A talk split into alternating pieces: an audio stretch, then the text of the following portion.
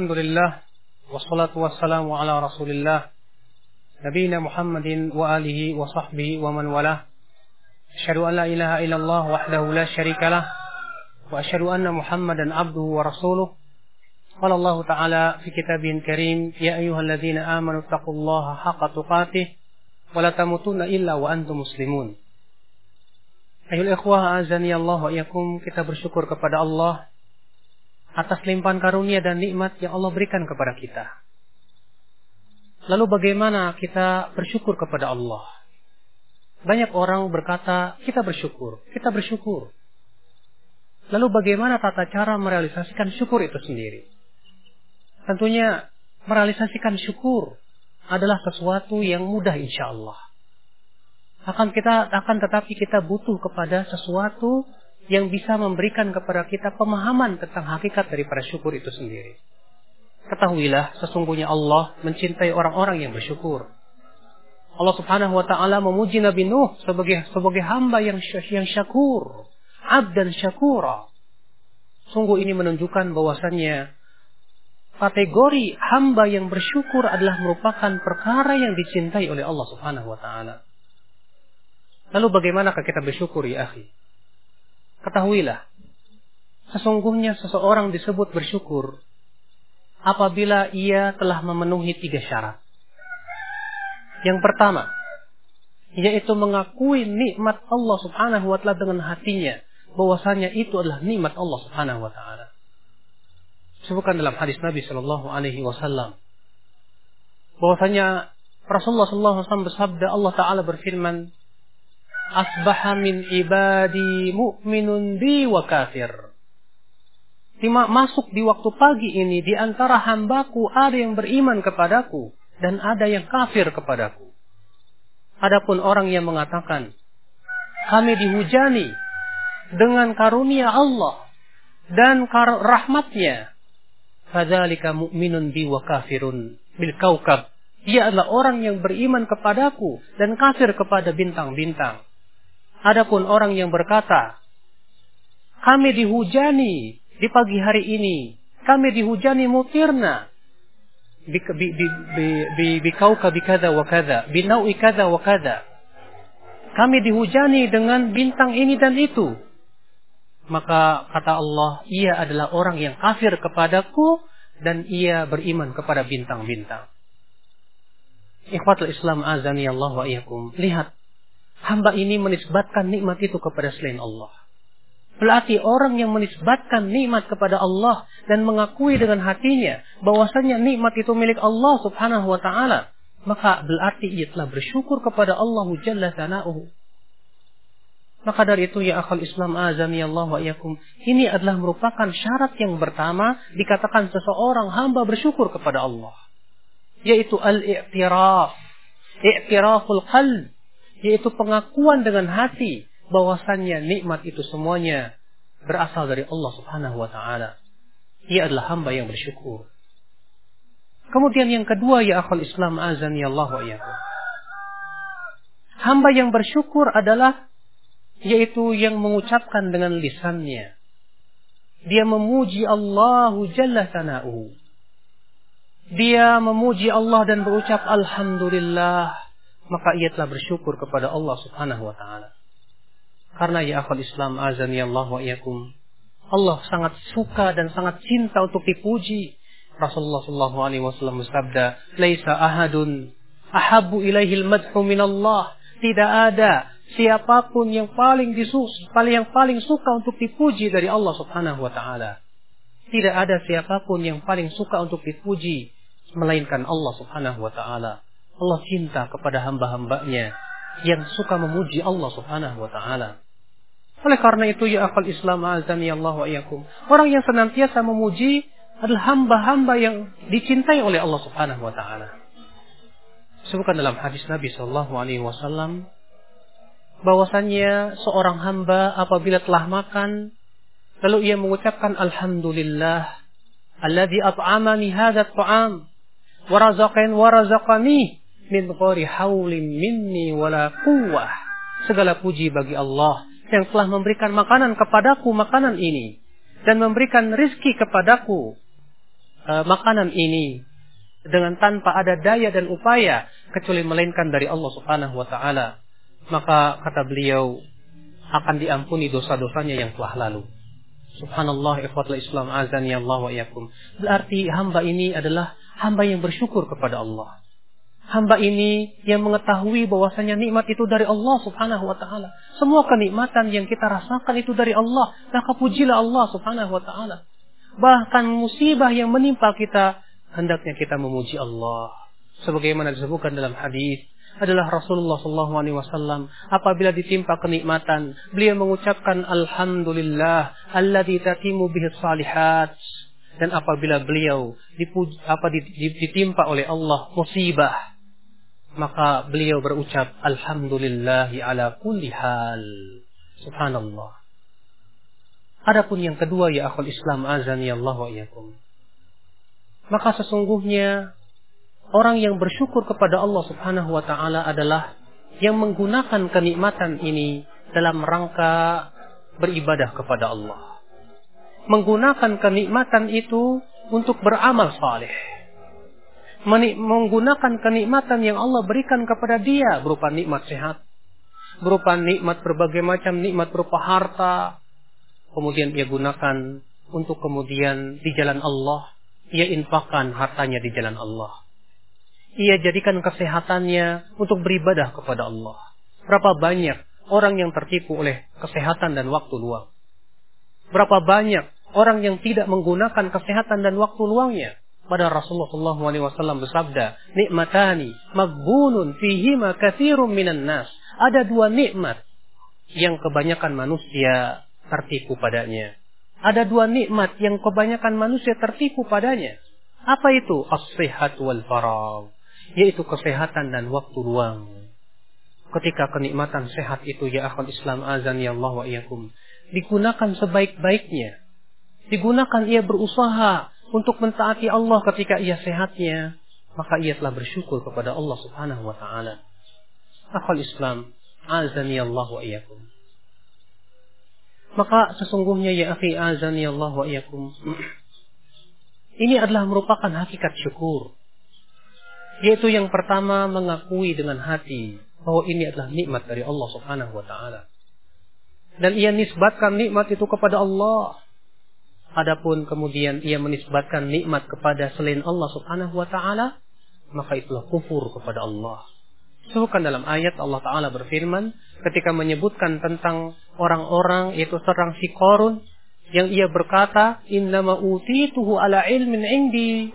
Aku diberikan semua ini disebabkan keilmuanku, kecerdasanku, kepintaranku. Ia menisbatkan nikmat kepada dirinya. Ia mengatakan bahwa aku diberikan banyak sekali harta yang banyak seperti ini akibat daripada kecerdasanku, daripada kepintaranku. Subhanallah, si korun telah kufur nikmat yang menisbatkan nikmat itu kepada dirinya. Andaikan ia menisbatkan nikmat itu kepada Allah Subhanahu wa taala, tentu ia menjadi orang-orang yang bersyukur. Akan tetapi ya akhwat Islam azan ya Allah wa iyakum. Seorang hamba tentunya mengakui bahwasannya nikmat itu dari Allah. Oleh karena itu ya akhi azani Allah wa iyakum termasuk kufur nikmat ketika ia menisbatkan nikmat itu kepada selain Allah Subhanahu wa taala. Pujilah Allah. Pujilah Allah yang telah memberikan nikmat kepada kita. Berapa banyak nikmat apabila kita hitung, kita tidak akan bisa menghitungnya. Wa in ta'uddu nikmatallahi la tuhsuha. Kalau kamu menghitung-hitung nikmat Allah, kamu tidak akan bisa menghitungnya. Ikhwatul Islam azani Allah wa iyakum. Seorang hamba ketika ia bersyukur kepada Allah, Allah akan tambahkan lagi. Allah berfirman, La in syakartum la azidannakum. Kalau kamu bersyukur, maka aku akan tambahkan untukmu. Apabila kamu bersyukur, Allah akan tambahkan lagi kepada dia. Ketika kita bersyukur kepada Allah, mensyukuri nikmat yang begitu banyak yang memberikan kepada kita, Allah akan tambahkan, tambahkan, dan tambahkan lagi subhanallah. Diberikan keberkahan dalam kenikmatan kita.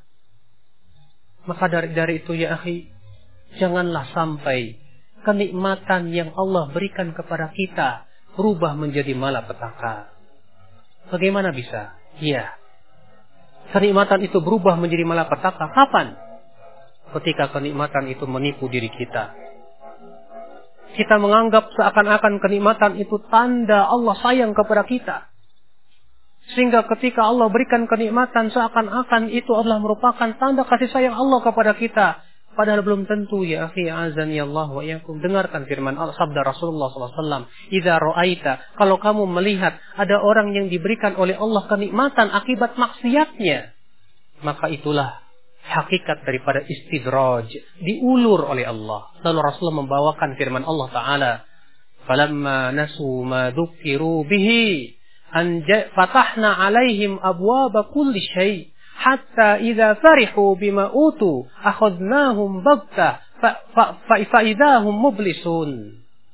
Allah berfirman, "Falamma nasu" ketika mereka telah melupakan apa yang telah diperingatkan kepada mereka, kami bukakan pintu-pintu segala sesuatu. Sehingga apabila ia telah gembira, merasa senang dengan apa yang Allah berikan kepada dia, sekonyong-konyong adab kami menimpa dia. Ternyata dia pun termasuk orang-orang yang bersedih hati. Subhanallah ikhwatul Islam azan ya Allah. Lihatlah. Orang ini diberikan kenikmatan oleh Allah akibat maksiatnya.